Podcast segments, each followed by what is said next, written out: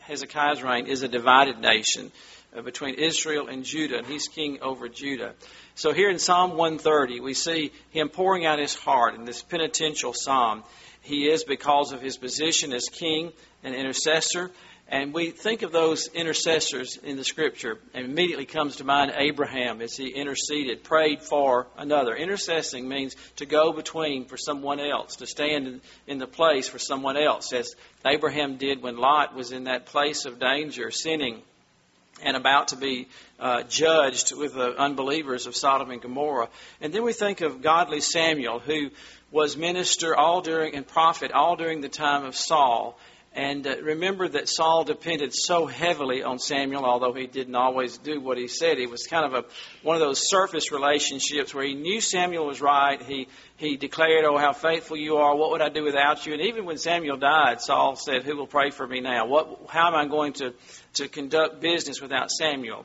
Although Samuel was often a, a thorn in his flesh because he told him the truth and he uh, was a true minister to him. But God, uh, Samuel told Israel, God forbid that I would, should sin against the Lord in ceasing to pray for you.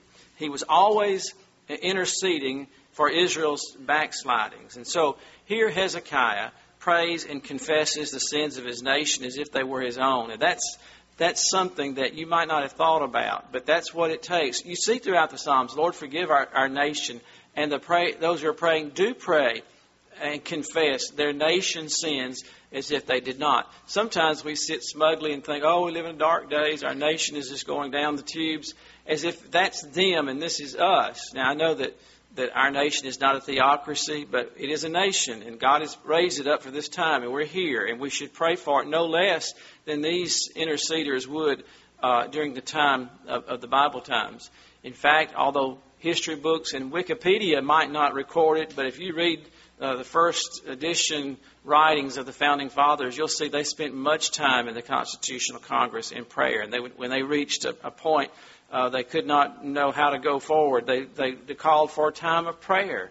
And uh, that has been the earmark of this nation. That's not saying that every person who had anything to do with it was a Bible believing uh, Christian, regenerated, born again.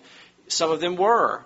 But most of them, even those who are referred to as deists and, and, and other titles, call for prayer and ask for God to intervene. We see that all but gone in our nation today. It's talked about and religious freedom is talked about, but you see very little righteous leading in places, uh, high places, and in offices. And when it is, it's decried and derided. And so we're, we are in a dark time. But dark times take for, for stalwart men and women, those who will pray, those who will intercede.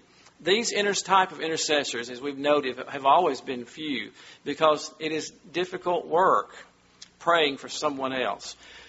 We can pray for ourselves when we get a bad doctor report or for our children and so forth, but when it comes for standing in the stead for someone else, uh, prayer in itself is wearying. It's difficult work. If it were not, we'd do more of it. The, the, the, the more spiritual the task is, the most, more spiritual the discipline is, the harder it is to do. And so, uh, admittedly, intercessory prayer is difficult work, re- repenting and pleading on behalf of others. No wonder, though, our families and our churches and our cities and our nation is in the, the condition that it is in because there seems to be such a dearth of this. And if the church is any indication, which it always is, the lack of prayer in churches and in church services and in prayer meetings show uh, that why we're in the situation that we're in this psalm is divided into two sections. The first, his personal experience, and then a public exhortation. And we, we begin to look at his personal experience here in Psalm uh, 130. Out of the depths have I cried, he says there in verse 1, unto thee, O Lord. Lord, hear my voice. You see an urgency there. He's crying out, Lord, I need you to hear. We need you to intervene. The situation at hand had caused such depression out of the depths. He's in despair. And uh, if the human writer is Hezekiah, it's uh, hard, not hard to understand why he's in such despair. It was a dark day. Uh, there's a strong similarity between the words here and in Isaiah 38, verse 9, which read the writing of King Hezekiah of Judah when he had been sick and he was recovered of his sickness. He had recovered of his near death illness but still he had horrible problems. Sometimes there's one problem in our lives that stands out so big that we think if that was solved, then we wouldn't have any others. But have you noticed when that one is solved and out of the way, we have a short memory, then others crop up and are just as big and looming as that one. And so he, he and his wife were barren, as we've mentioned. And uh, there would be no son to carry on the line and that royal Davidic line, the line of David. So that is a problem, isn't it? God has made these promises. He's crying out, Am I going to be barren? Am I going to be childless? No son was born. And years would pass before a son would be born to him. Not only was he without a son and had been just delivered of a sickness, Hezekiah had national enemies. Assyria was plotting to come in and take over Judah. The capital city was Nineveh. And a world power uh, for hundreds of years, a formidable foe. And now they were on the march. And coming from the north, Assyria was certain that they could overthrow puny, insignificant Judah. And Hezekiah tried appeasement. He tried all the, those kinds of things. He tried calling in his uh, so called allies, Egypt and Babylon. They uh, half heartedly decided they would help. But uh, Hezekiah is in, a, in a, a strong, difficult situation here the godly prophet Isaiah, who was contemporary to Hezekiah, if you'll think of Isaiah and Hezekiah like Samuel was to Saul, warned him not to trust in human helpers. That's the tendency, isn't it? And it usually gets us into trouble. Not that God doesn't use humans to help us, but when you look to the arm of flesh instead of, or before you look to God's outstretched arm, it will cause you to compromise often and to get into trouble. And so Isaiah warned Hezekiah, don't look to these human allies. They, they, they will, if, if God is not for us, it doesn't matter who's with us. And if God's against us, it won't matter who's on our side. But if He is for us, then it won't matter who comes against us. Now, that's not a case, Sarah, Sarah, whatever will be, attitude. Uh, he was advising him rightly. Hezekiah saw the enemy advancing, and there's no help in sight. So you can see why he said, Out of the depths I'm crying, O Lord, for your help here in Psalm 130. What lay ahead for his nation? There were all kinds of questions. Were they going to be obliterated? Would they be deported? Would God's people be destroyed and Jehovah's plan and purpose be annihilated? On top of this, even more depressing was the nation's spiritual condition. And I would tell you that really ought to be at the top of the list. Although in our studying of it, we've mentioned it, mentioning it after the national enemies and his personal problems. The spiritual condition of the nation, apostasy, uh, departing from Jehovah and serving idols, had been going on throughout the nation for years. In Israel, the northern kingdom had been ravaged, and the best of their people had already been deported, so it was not as if that could not happen uh, to Judah. Hezekiah's father uh, was a wicked, horribly wicked king, and he had caused Judah to sink even further in apostasy and to idol worship. Now, Hezekiah began to instigate institute reforms. We could not really call them a revival. There are different, there's a difference in reforms and revival. Not that reformation is not bad, putting things aright, doing away with things that are wrong. But reforms only go so far, and they're usually outward things. But a revival is an inward, deep, and lasting work of the Holy Spirit, whereby spiritual decisions and, and, and, actions are changed. It is good to have reformation, but reformation without revival is only that. It'll only last so long. But true revival gives the reformation life, and it, it causes the Lord's arm to be outstretched. Now, he was in a place of authority, he should have removed the idols. He was the king of, of Judah and Jehovah was their, their Lord, and His Word was their guide, their constitution, if you will. And He should have done this. God forbid idolatry. And so He brought about some reforms, but it was largely on the surface with, a, with little real difference. And so I would tell us as individuals make sure that we're not just turning a new leaf or doing reformation, making some changes without heart searching repentance. The hearts of the people were still hard, still rebellious and still were idol worshiping. Some of the vilest sins were open, and, and but they had been dealt with uh, to some degree. Religion had been revived, but the hearts were unchanged. You see, again, only the Holy Spirit can do a work in the heart. you can pass laws. You can, a pastor can say we're going into a new direction, whatever. But hearts can only be changed by the Holy Spirit. A few years later, Hezekiah would be dead, and things would be worse than ever. And his son, Manasseh, that son he prayed for, that long begged for son, would be Judah's worst king ever, with a long and vile reign. And they would never get over his terrible, horrible sins when Assyria's threat was over, you know, that seems to be their worst problem, doesn't it? But Nineveh, the capital city, marching toward them, about to take over Judah. But when that enemy was gone, guess there was another one. After Assyria, there was Babylon. Do you realize the enemies of the flesh will never go away? The world, the flesh, and the devil, just when you conquer one area in your life, and by the Lord's help and with His Word, there's always the flesh to conquer. There are always spiritual enemies don't ever think we can just take it easy and now we've got, whew, glad that's over with. Now we're on the right track. That's good and well, but always be on the lookout of the snares of the wicked one. And so we see if this is King Hezekiah here in Psalm 130, why he declares, Out of the depths have I cried unto thee, O Lord. Notice in verse 2, Lord, hear my voice, and let thine ears be attentive to the voice of my supplications. Now that's interceding. Every generation needs intercessors. Every family needs those who intercede. Every church needs for godly people to stand and pray. All of us who know the Lord can take part in this ministry. There's, there's no special talent. There's no age limit.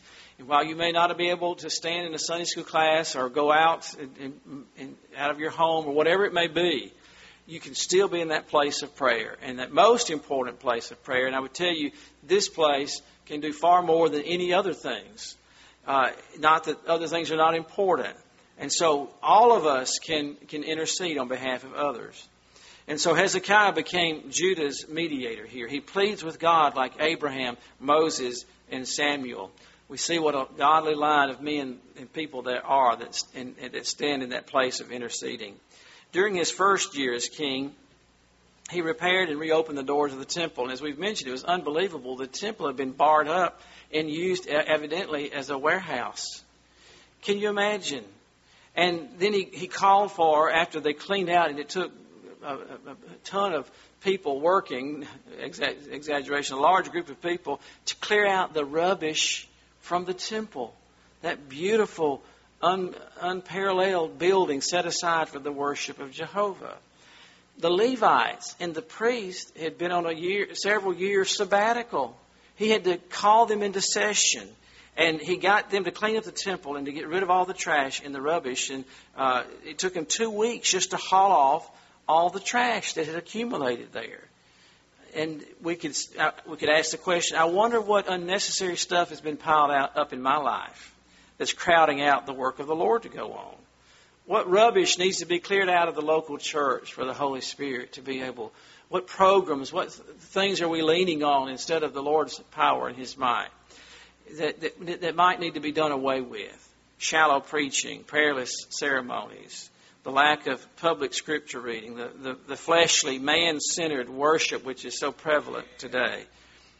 God is spirit, he, our Lord says, and they that worship Him must worship Him in spirit and in truth.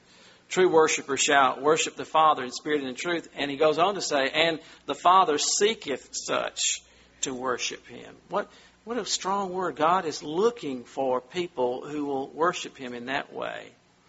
Then Hezekiah cleaned out the temple, carted off all the rubbish, restored the, the, uh, the Levites and the, the priests, and he restored temple worship. He reinstituted the, the, offering of sacrifices. Amazingly, for some while now, they had not been offered. And he reorganized the temple choir. And if you want to read in Second Chronicles, you don't have to turn there now, but in Second Chronicles 29 gives the record of all that was accomplished. Then he opened the great Passover observance of all things. That was the one event that pointed to the coming Messiah and the work of Christ in our place. And that and the first that had been observed for years and years, he reinstituted it. He sent out invitations all across the land of Judah and to, to, the remnant of Israel in the north, urging them to join together in this great national effort to worship the Lord. And so it's an amazing that, that uh, we don't say that Hezekiah was not successful. He did many things, but admittedly, a lot of these things were surface things. You can reopen a church. You can start having prayer meetings. You can start doing the right things, but unless the Lord breathes life, unless the Holy Spirit moves, all is vain.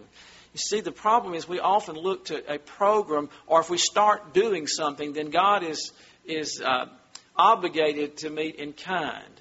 And that kind of reasoning is a surface reasoning. It doesn't deal with the issues of my heart and your heart. And that's where revival. Revival is not in a church building. It's not a meeting. It's not a seven day or ten day or three week period of time, although we might refer to efforts to seek the Lord's face. Revival is a personal matter of deep work of the Spirit by the Word of God, which causes us to lay off sin and repent and be right with the Lord. And a, a spirit of obedience. Lord, I'll do whatever you want me to do. And so I'm not criticizing Hezekiah, but the danger here is to say, let's start this and God is sure to bless. Let's begin this and as if there's some magical formula. Now, where God speaks, we should speak. He's told us to assemble ourselves together. We have the pattern of the New Testament church, which was born in a prayer meeting, that prayer ought to be a major thing in our, in our, our worship and in our, the program of our church. But it reminds you of, you know, that sometimes uh, those efforts, while good, if we lean on the program, lean on the, the, the actual doing of something, we lay off the deep inner work that should be done.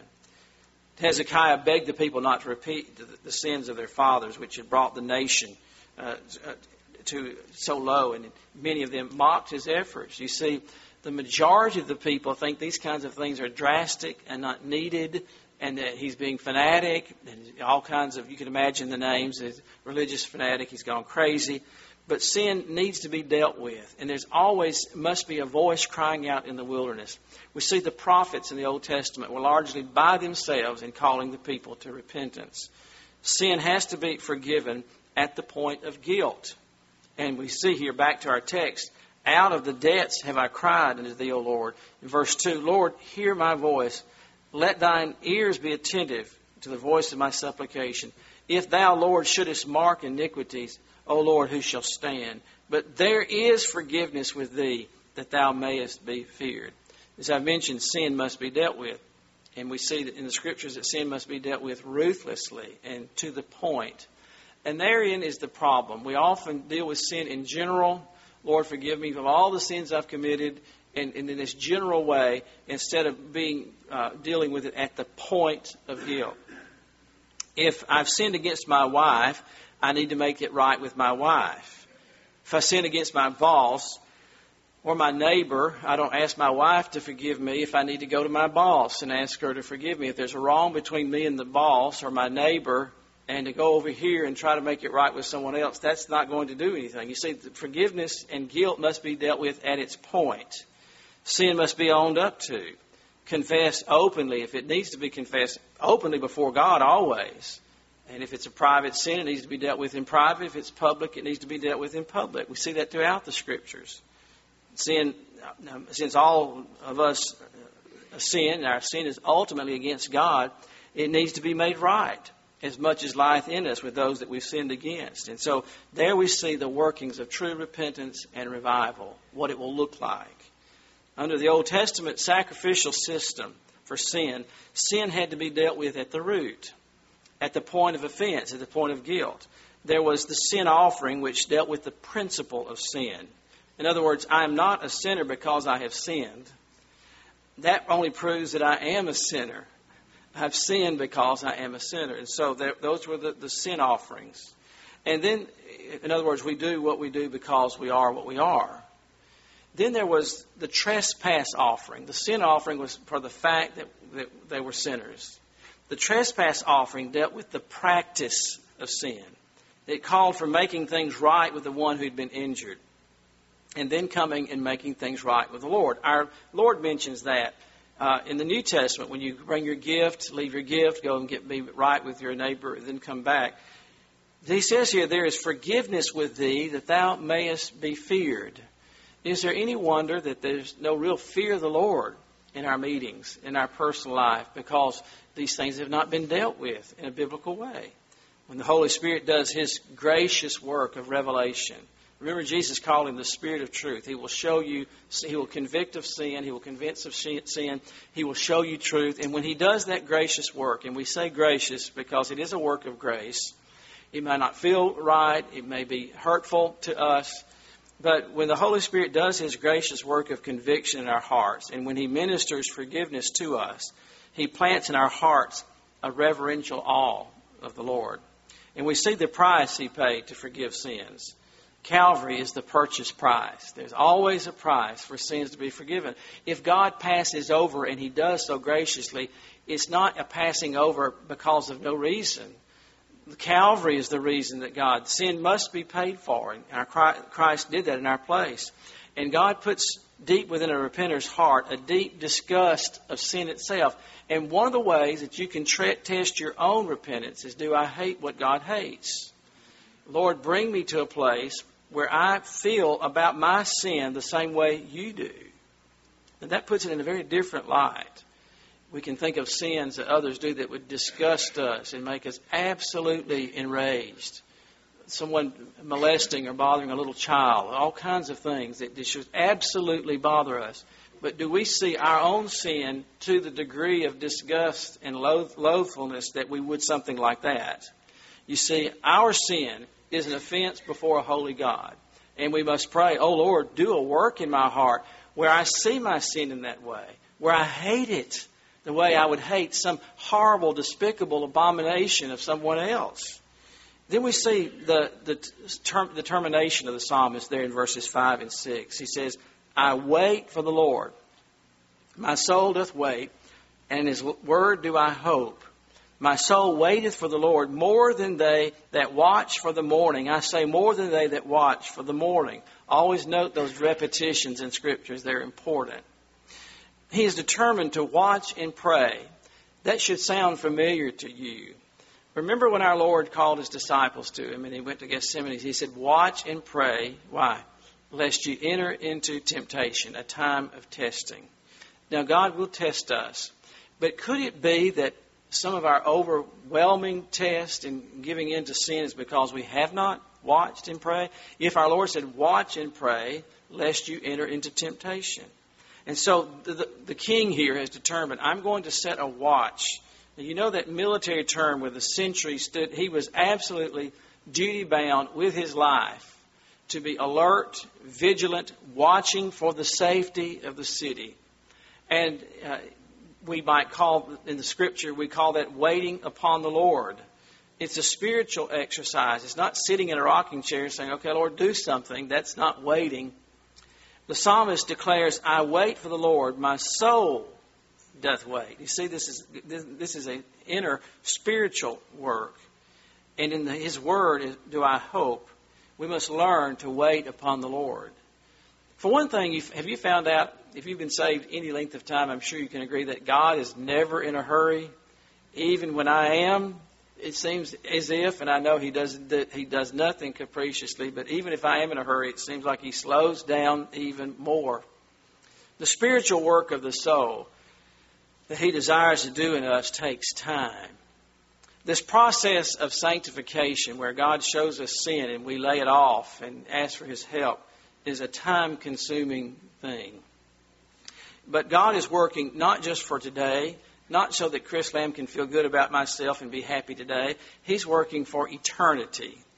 That brings in a whole different perspective to what he's doing in my life today than just me not feeling comfortable on this specific day. He tirelessly works to bring our souls in line with his will. It is a gracious work, isn't it? You wouldn't be here today. You wouldn't be listening today had not the Holy Spirit brought you to a place where you would listen, where you do want to be instructed from that point of showing you your sin and conversion until this process. Lord, show me. Let me grow in grace. I crying out to you as the psalmist does here. And so he tirelessly works. He brings situations like Hezekiah's illness, like Assyria marching on them, or the, the, the natural national apathy of his nation to grieve him. And if those things were not allowed in God's sovereignty, would any of us be moved to pray? and to watch and to intercede. God hears. Some would say, does it seem like God is listening? God hears. His ear is not heavy that he cannot hear. He can hear thoughts. He can hear intents. So, yes, he hears. God hears us, He watches for us, and is working all things together for our good and for His glory. The word wait there, He says, My soul waiteth for the Lord. I want you to, to note the word wait means to bind together, literally in the Hebrew, by twisting. Uh, you, you, you, you might think of the, the strands of a rope being twisted together so it'll be uh, strong and firm uh, to collect things together, to expect, to, to gather, to look for, to watch for, to tarry patiently, to wait upon. It has all kinds of connotations. But it certainly is not idleness. It's not doing nothing. It's the same word used in Psalm 25, verse 3. Yea, let none that wait on thee be ashamed. Show me thy ways, O Lord, and teach me thy paths. And then in Psalm 25, verse 5, lead me in thy truth and teach me, for thou art the God of my salvation. On thee do I wait all the day long. It's the same word used in Psalm 27:14. Wait on the Lord, be of good courage, and he shall strengthen thine heart. Wait, I say, on the Lord. It's the same word used in Psalm 37 verse 7. Rest in the Lord and wait patiently for him. Fret not thyself. So waiting is not a of worrying or fretting over what God is doing or not doing. In verse 34 of Psalm 37, wait on the Lord and keep his ways. And so there's this dual, while I'm depending and relying and letting the Lord work in my life, I am keeping his ways. I'm being obedient. And he shall exalt thee to inherit the land we think of those classic verses. If I were to ask you what one verse comes to mind when you think of waiting on the Lord, Isaiah 40, verse 31, but they that wait upon the Lord shall renew their strength. They shall mount up with wings as eagles. They shall run and not be weary. They shall walk and not faint. Jeremiah 14:22 Therefore we, we will wait upon thee for thou hast made all these things. Lamentations 3 verse 25 The Lord is good to them that wait for him what a promise. We're told to wait, and then he says, He will be good to all those that wait for him, to the soul that seeketh him. So we see there, if we put all these together, waiting on the Lord is a seeking him, seeking his face. How do we seek his face? The only way we can do that is through prayer and the word. Show me thy ways, O Lord. The Lord is good to them that wait for him, to the soul that seeketh him. So waiting and seeking are one and the same. It is good that a man should both hope and quietly wait for the salvation of the Lord. And that means the deliverance of the Lord, the Lord working out those situations, not just the salvation of the soul. Hosea 12, verse 6 Turn thou to thy God. So we would see that waiting has repenting in it, doesn't it? Lord, I'm, I'm, you've shown me in this time of seeking your face this particular area, that particular lack, and I'm turning to you and from it Remembering repentance is always a turning to the Lord and from the sin. Keep mercy and judgment and wait on thy God continually. He tells us there in verse 6 of Psalm 130, My soul waiteth on the Lord, upon the Lord, more than they that wait watcheth for the morning. And then remember, we said he repeats it. I say, more than they that watch for the morning. The Old Testament priests were a vast number. All of them descended from Aaron. There were hundreds of them. And there were so many of them that they were divided. All the priests were divided into 24 courses or 24 groups. Only for one month, every two years, would that course or that division have the privilege of serving in the sanctuary. So there are 24 of them. And only once every two, two years, in one month out of that year, would there even be an opportunity for that priest to serve in his course, there were hundreds of priests in each of those 24 courses. So his turn might only come up once in his lifetime. Talk about waiting. Lord, I'm in the priestly family. I'm to be a high priest, but it could be that I only serve you one day, literally, in the temple in my lifetime. Remember, John the Baptist's father was serving when the Lord visited him and uh, they were all excited because he was in, inside and he was stricken where he could not speak. And so this puts a whole perspective on what waiting means. You think you've waited a while? Can you imagine waiting all your lifetime to light the incense one day in your whole lifetime? But now his time has come. The word has come. You're going to serve tomorrow in the temple. Can you imagine the excitement for someone who was born to the priestly family, who'd been taught all the ways of the priesthood, what to do and how to do it, but he'd never been able to do it? He could only hear about it. And as one of his course were to go and serve, it would trickle back and he would tell them what it was like. He's going to offer the morning sacrifice.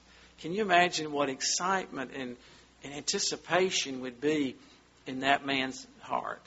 All the people would be watching him. Now that he was finally going to serve his one day, the every eye of the hundreds who'd come to, to, for the sacrifices would be watching.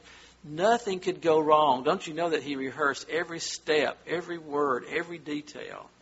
The responsibility is all his.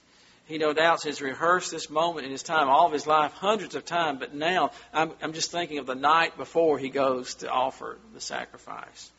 Like that priest, the psalmist had that uh, had waited for the Lord.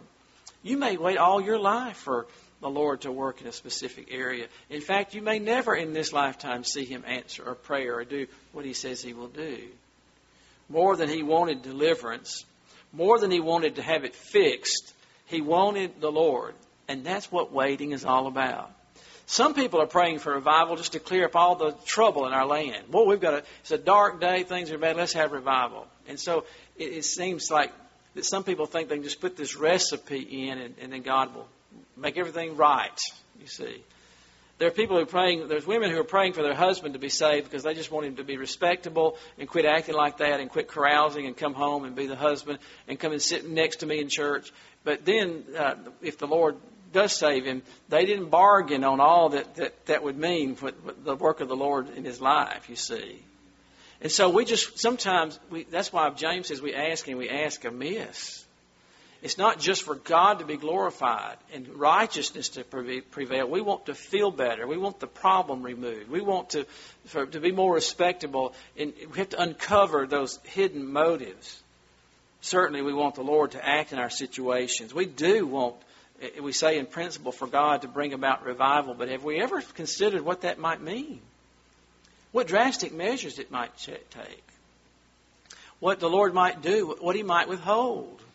What economic situations he might cause to bring that to pass. It seems that the idol of America is, is, is Wall Street, in pensions, in investments, in the monthly uh, uh, check that comes in. What if all that was removed? Lord, send us revival. Well, the, the prayer meetings would be full then, wouldn't they? And people would begin to call upon the Lord. We, we need money. We need help. We need you to act. But do we want the Lord more than we want these circumstances to change? We've seen the, the psalmist's personal experience, but next comes his public exhortation. Look in verses 7 and 8. Let Israel hope in the Lord. For with the Lord there is mercy, and with him is plenteous redemption, and he shall redeem Israel from all of his iniquities. Our Lord holds our times in his hands, doesn't he? He holds and knows all things. He is able to do exceeding abundantly above what we ask or think. We noted back in verse 3 where he says, O Lord, if thou should mark iniquities, who should stand? Now, the Lord knows all things, doesn't he? He has the hairs of every one of our heads numbered. And I ask you, how many sins does it take to be a sinner? How many times does it take of stealing to become a thief? James says, For whosoever shall keep the whole law and yet offend in one point, he is guilty of all. What hope, I would ask us this morning, does anyone have if God marked all of our iniquities, even to the very thoughts and the intents of the heart, those sins we would commit if we could get by with them? Not just the deeds we have done or dream about. And, and He knows that, all of that. And so that's the God whom we come before. And He holds our times in His hands. If He would call into account every misbehavior, every deed, every idle word and thought. Well, we certainly need mercy, don't we? We need grace. We need a Savior. Who would be left standing if God were to call into everyone into account right now, apart from Christ? We would have no hope. In Christ alone we sing. Who would be left standing? There is none righteous, no, not one. And so he prays, Lord, if you were to mark iniquities, if you were to call in all of our debts to your righteousness, there would be no hope whatsoever. We're all then marked and beyond hope of, of, uh, if left to ourselves. We can't even remember all of our sins to confess them, can we? If we made a, a, an earnest effort to confess every one because of time and the frailty of our minds and hearts, we couldn't do that. We never can truly know the depth of them anyway. Even the sins that we're confessing, we have no way to know the ramifications of that sin against those we sinned against. We can only surmise and we shudder to think. But God knows. He knows, like those the ripples of a pebble that drops into the water, how far reaching that sin is. Even when we confess what sin we know, we have no idea how deep the dye has gone, how deep the stain has gone. We never can know the depth of them, the harm that we do, not just to other people, but against, against the holiness of God. We fall so short of thinking only of how uncomfortable the sin has made me and how bad it must be for someone else. And very rarely do we ever sense the far greater uh, ramifications our sin against the holiness of God. Remember when David repented, he said, Against thee, in thee only have I sinned. On the surface, we would say, David, that's not true. You sinned against Bathsheba. You sinned against your marriage. You sinned against your other living children. You sinned against Uriah you sinned against the unborn child. I mean, we could go on and on, but at the root of it all, at the bottom of it all, David had sinned open eyed against God and God alone. Others were uh, affected, but his sin was against God. Notice what he says here there is forgiveness. What a declaration. In the midst of apostasy, idol worship, and we must hand it to Hezekiah. He is trying, isn't he?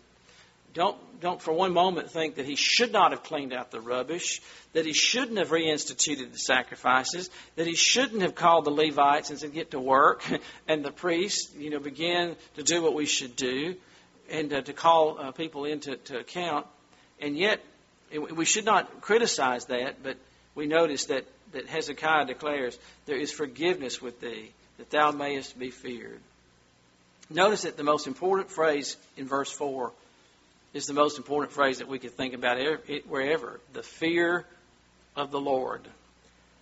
The beginning of wisdom is the fear of the Lord. To hate evil is the beginning of the, the, fear of the Lord. This fear of the Lord is, Thou, God, seest me, and I will stand and give an account before Thee one day.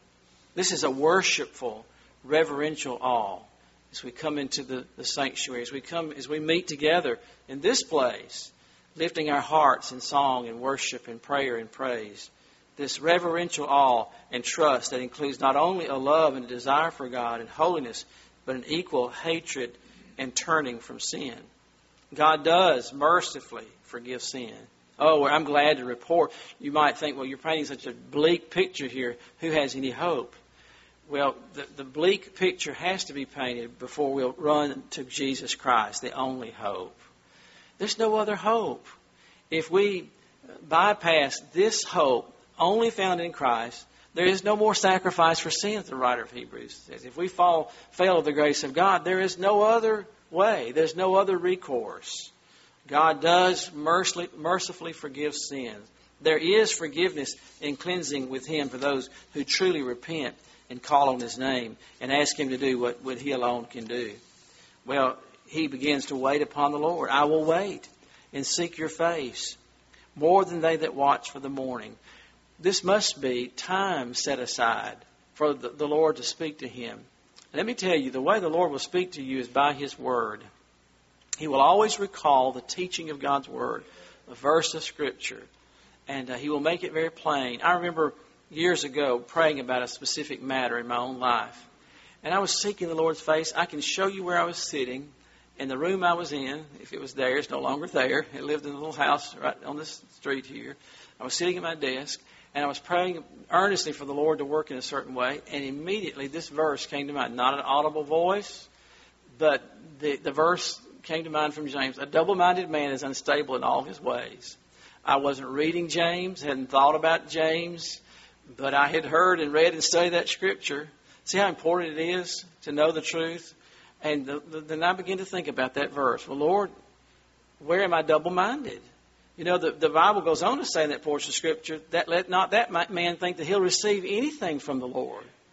Well, it was getting more desperate. Lord, I'm praying and seeking your face, and you've told me for your word, brought to mind that word, a double minded man is unstable in all his ways.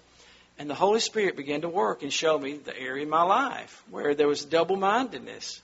You know, trying to, to, to, be spiritual on one side, but allowing uh, for something on the other side. And God is so gracious to do that. How does He bring that to pass? By His Word. He shall know the truth, and the truth will set you free. Well, if the truth is not being read or preached or heard, how would we ever be free? How will sins ever be pointed out? It's amazing how the Word of God can point out, even through a lesson like this, He can personalize it, can He?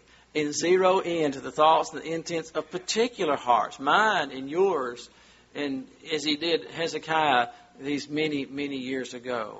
And so my soul waiteth for thee more than they that watch for the morning.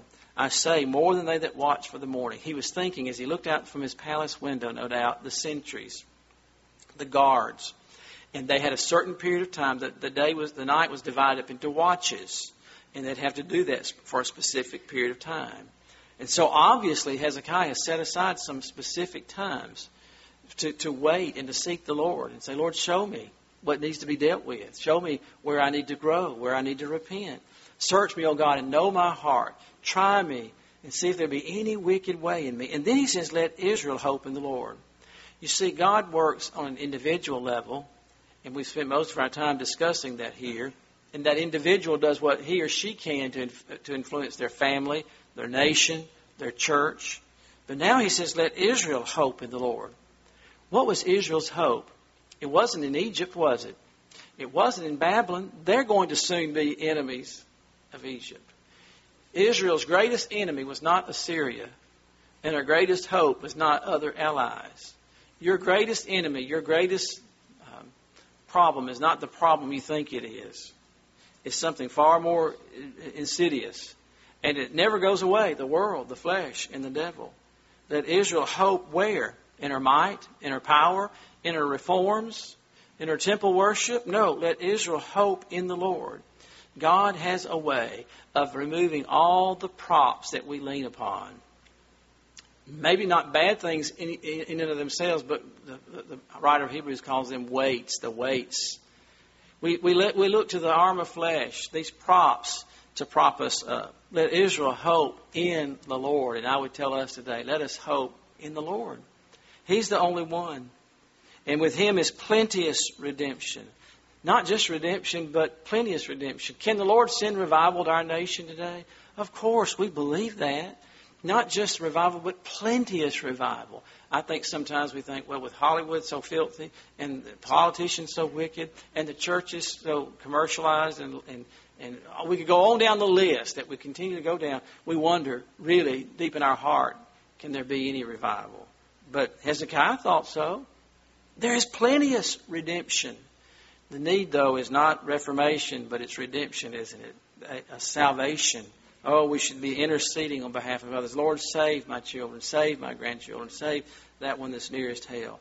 He shall redeem Israel from all of his iniquities. Not just some of them, not just cleaning off the porch of the church house, not just instituting some new reforms, but all his iniquities. Well, this psalm ought to encourage us to pray and to seek the Lord's face and to wait upon him. Let us pray. Now, Lord, thank you for your holy infallible word. How it does surgery upon our hearts. And Lord, we rest in you today to do it not only in us individually, but in our church and in our nation. Oh, Lord, we pray. Show us those areas we need to repent of. We repent for our nation, for our uh, worship of idols, of money, and the sensualism and the sin that so predominates our society. Oh, forgive us, Lord. There is forgiveness with Thee. And we praise you for that this morning in Jesus' name. Amen.